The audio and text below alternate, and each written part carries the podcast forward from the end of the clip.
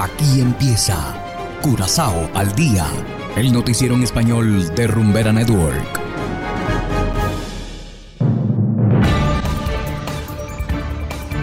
Muy buenas tardes, estimados oyentes de Rumbera Network 107.9 FM. Igualmente saludamos a quienes nos escuchan en formato podcast a través de noticiascurazao.com. Hoy es martes 26 de abril de 2022 y estos son los titulares. Gobierno destaca ausencia de armas en drones de defensa. Premio Colade Brod para el epidemiólogo Easy Herstenblum. Personal militar en Curazao prepara saludos protocolares en honor al rey. Y en internacionales, uso de mascarillas dejará de ser obligatorio en Colombia. Esto es Curazao al día con Ángel Van Delden. Empezamos con las noticias de interés local. El primer ministro Gilmar Pisas recibió recientemente una demostración del dron MQ-9 Reaper. El gobierno destaca en un comunicado de prensa la ausencia de armas en estos drones. El MQ-9 Reaper es un sistema de aeronave pilotado a distancia desde una cabina de tierra. El dron puede recopilar información desde el aire y en su momento también puede usarse para apoyar al gobierno o para investigación y supervisión. Parte de esto implica la cooperación con los Estados Unidos, por ejemplo, en operaciones antidrogas. La Real Fuerza Aérea de los Países Bajos practicará y entrenará principalmente para conocer el nuevo avión desarmado. Se eligió a Curazao como lugar de prueba debido al clima y la disponibilidad de espacio aéreo. No obstante, la mayoría en la Cámara de Representantes de los Países Bajos quiere que el MQ-9 Reaper esté equipado con armas.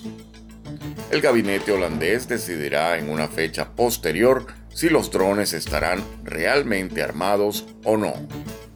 Y continuando con las noticias locales, Easy Herstenblut recibirá el premio Colade Brod 2022. El conocido epidemiólogo recibirá el premio por sus esfuerzos desenfrenados durante la pandemia de coronavirus en Curazao. El premio de cultura se otorga todos los años desde 1968 a una categoría específica en el mundo de las artes. Este año el premio irá más bien a la ciencia. La nominación fue hecha por el Consejo de Cultura de Curazao.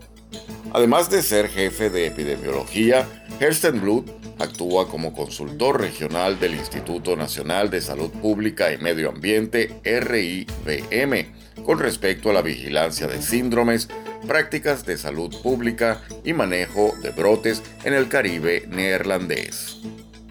La última vez que se entregó el premio en la categoría de ciencias fue en 2008 al biólogo Dolphy de Brod, que trabajaba para Carmavi. Esto mismo sucedió a otros cuatro galardonados anteriormente con el premio en ciencias, incluido Carlos Winkel en 1972. Y continuamos con las noticias locales. El personal militar presente en Curazao llevará a cabo un saludo ceremonial con motivo del cumpleaños de Su Majestad el Rey Willem Alexander. Este miércoles 27 de abril se harán 33 disparos a las 8 de la mañana. Otros 35 se efectuarán a las 12 del mediodía y 33 disparos más a las 4 de la tarde. Estos saludos se realizarán en Matthew Werf, en otro banda, en donde está amarrado el buque Pelican. Y hacemos ahora una breve pausa y enseguida regresamos con más de Curazao al día. Este es el estilo único e inimitable del Caribe. Rumbera Network. Para darle rumba a tu vida. Rumbera Network Radio. Rumbera Network Radio. Dale rumba a tu vida con Rumbera. Rumbera no tiene rival, no tiene rival. Continuamos ahora en el ámbito internacional. El presidente de Colombia, Iván Duque, anunció que a partir del primero de mayo, el uso de la mascarilla en espacios cerrados ya no será obligatorio con algunas restricciones. Jair Díaz, de La Voz de América, nos tiene los detalles. Colombia elimina la obligatoriedad de usar mascarillas en espacios abiertos y cerrados desde el primero de mayo. La decisión la dio a conocer el presidente Iván Duque al destacar el avance del programa de vacunación contra el COVID-19. Que el programa de vacunación masiva, segura y gratuita sigue dando resultados exitosos. Ya tenemos más del 83% de los colombianos con al menos una dosis hemos decidido que a partir del primero de mayo se va a retirar el uso del tapabocas en espacios cerrados.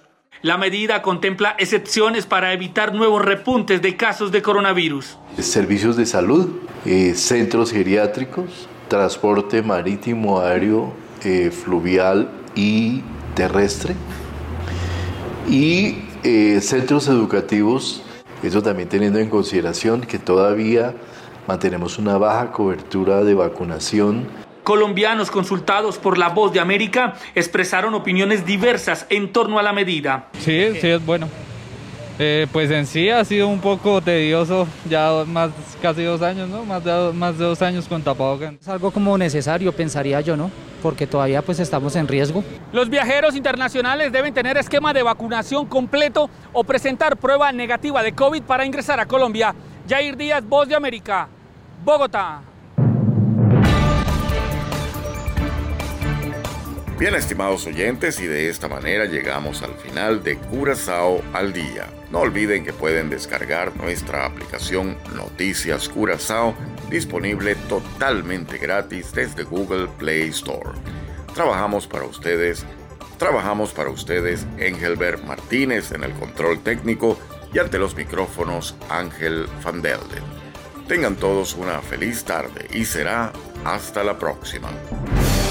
Aquí termina Curazao al Día, el noticiero en español de Rumbera Network, 107.9 FM.